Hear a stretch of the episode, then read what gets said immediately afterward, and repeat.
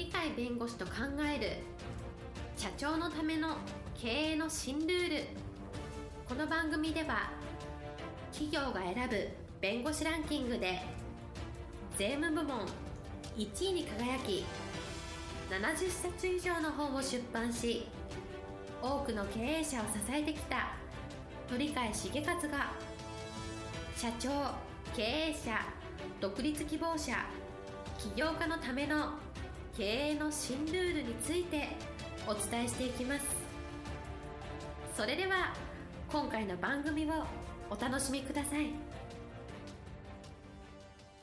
皆さんこんにちは。お元気でしょうか？元気がすべての源です。元気をお届けする鳥海です。はいパラリーガルの高瀬です。今日のテーマはですね変化を喜べ。はい変化を喜べです。企業な特に上場企業などは SDGs とか言ってですね地球環境を大切にしなきゃいかんとか意外といろんな種類の人種がいても差別化するなとか地球とかですねいろんな差別があるんですがそういうものをなくしてあの地球を大切にしたり差別をなくしていこうよっていういろんな意味で広い視野っていうか今までと違った大きな変化を求めるような一種のダイバーシティっていうんでしょうけど多様性という中で初めて企業も成長もあるんだと。こういう発想に切り替わってきてるんで変化をしなければ生き残っていけないというか成長できないという形になっておりまして。しかも社会現象を見ると例えば皇族見てたとしても今までだったら皇族っていうのは素晴らしいものだっていう映写をテレビでやったりしてるわけですけど眞子さま事件みたいな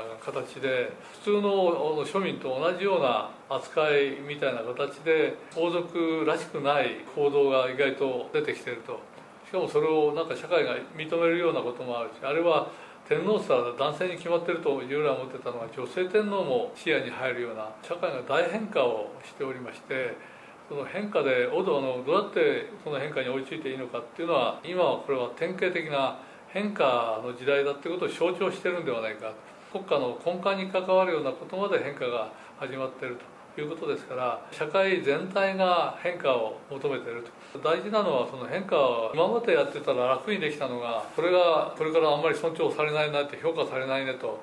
別な今まで自分がやったこともないことが評価の対象になるとか称賛の対象になるみたいなどうやっていいかわからないっていう形で変化で実は驚く人の方が多い。変化を喜べないっていうかそれを逆に憎むような人も出てくることなんですけどただやっぱ変化の時代に生き残るにはどうしたらいいかっていうのはもうダーウィンが昔から言ってて皆さん方も知ってると思うんですけど唯一生き残れるのは強いものでも賢いものでもないよと頭のいいものでもないよと変化できるものが生き残るとこういうふうに言ってますので変化がある時代に変化に対抗してもしょうがないんで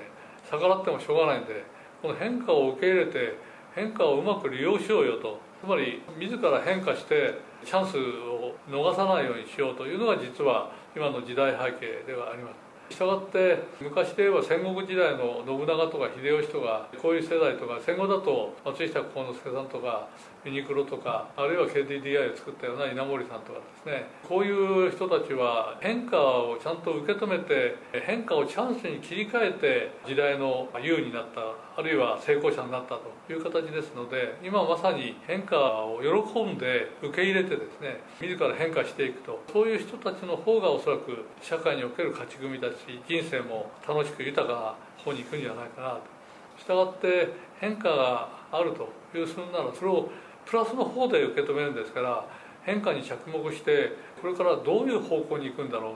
とどういうふうにやることが自分も楽しいし社会にも貢献できるしあるいはいろんな人と出会って面白い思いをするかもしれないねということがありますのでほとんどの方はおそらく変化は従来と違ったことを求めるとしても従来通りやってる方が楽ですから変化がチャンスだと言われてもいやおろおろするしかないよと困ったよと何やっていいかわからんよということの方がおそらく多いと思いますがところがやはりこれは変化はチャンスで変化しないと我々は楽しい思いもなければ成長もないよということを理解してそこのところをちゃんと腹に据えてですねチャンスなんだという形でじゃあどうやったらそれが現実になるんだとどういう変化が一番望ましいんだということはいろんな人に聞いてみたり調べてみたり。やっぱり変化はチャンスだと思って調べてみるとそれを書いてる本があるとかですね。あるいはそれを教える人がいるとかそういう話をしているとそういう話仲間がだんだんだんだん増えてきて変化の方向が見えてくるとかいう形になって変化を受け入れることによってちゃんとしたチャンスというのが生まれてくるということがありますので例えばトヨタの看板方式っていうのは有名ですけどスーパーマーケットの仕組みをあれは取り入れて作ったものだと言われてるしヤマト運輸の宅急便っていうのも実は企業の荷物を扱ってた会社が宅急便という個人の荷物を扱うのを中心に事業を切り替えたというので有名なんです。それは牛丼の吉野家を見て牛丼一つであれだけ成長してるねと。その前はいろんなものを作ってて赤字企業だったのが牛丼に集約してそれだけで徹底的に戦うというので評判を取ってお客さんが集まって成長したと。ヤマト運輸もどちらかというと個人のお客様に喜んでもらうような仕組みを作ると。いうことで完全に宅急便ということに業務を集中して今までやってた企業扱いのですね荷物を一応投げ捨てたと。企業の規模がそれで大きくなった後で今は企業荷物も扱うようになったんですが基本はやっぱり宅急便で立ち直ったというのがありましてそういう意味では従来のやり方ではダメだねというような時は逆に言うと思いっきり変化をして他の業界とかそういうところで成功してる事例があるはずですからその成功した事例の成功の理由をちゃんと解きほぐして自分たちで使えるところは使う。使えないところまで使う必要ないっていうので試してみたり実際にそこを主軸にしてみたりとかですね。いうことをやることによって今までなかったチャンスがどっと開けてくる。今まで市場じゃなかった市場が大きな市場として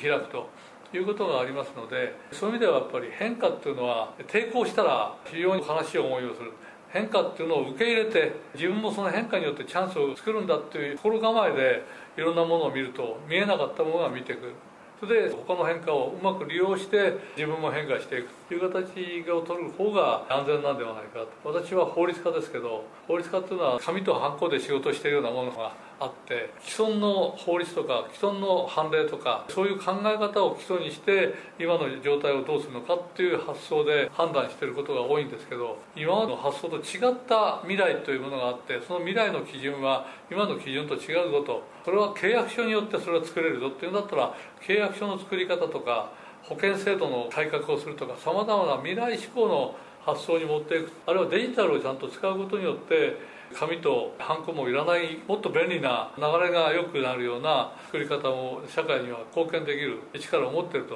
いうふうに思うんですけどなかなかそこまでいかないでやっぱり旧体依然としてみんながやってる法律家ってこんなもんだ弁護士こんなもんだっていうような形でやってるとですねやっぱり変化に追いついていかないと。変化を受け入れてやっぱり変化のいいところをちゃんと受け止めてそちらの方に自分の力を発揮して自分が社会貢献しようというような発想の方は例えば弁護士 .com とかですね。これはあの弁護士の元江さんが作った会社ですけど誰もやってない時にデジタル化を徹底的に入れて組織を作って社会に貢献してますますその貢献度を高めているということがありますけれどもそういう意味では従来自分たちがやってたことも習熟するのも重要ですけどそれが社会の進展にちゃんと追いついてるのか社会が今変化まさにしようとしている時にその変化に対してちゃんと貢献できてるのかその変化をさらにいいものにするための仕組みを自分で考えるとかですねそういうようなところをやはり発揮する時代ではないかと思います。今はまさに変化があるんだけどその変化を喜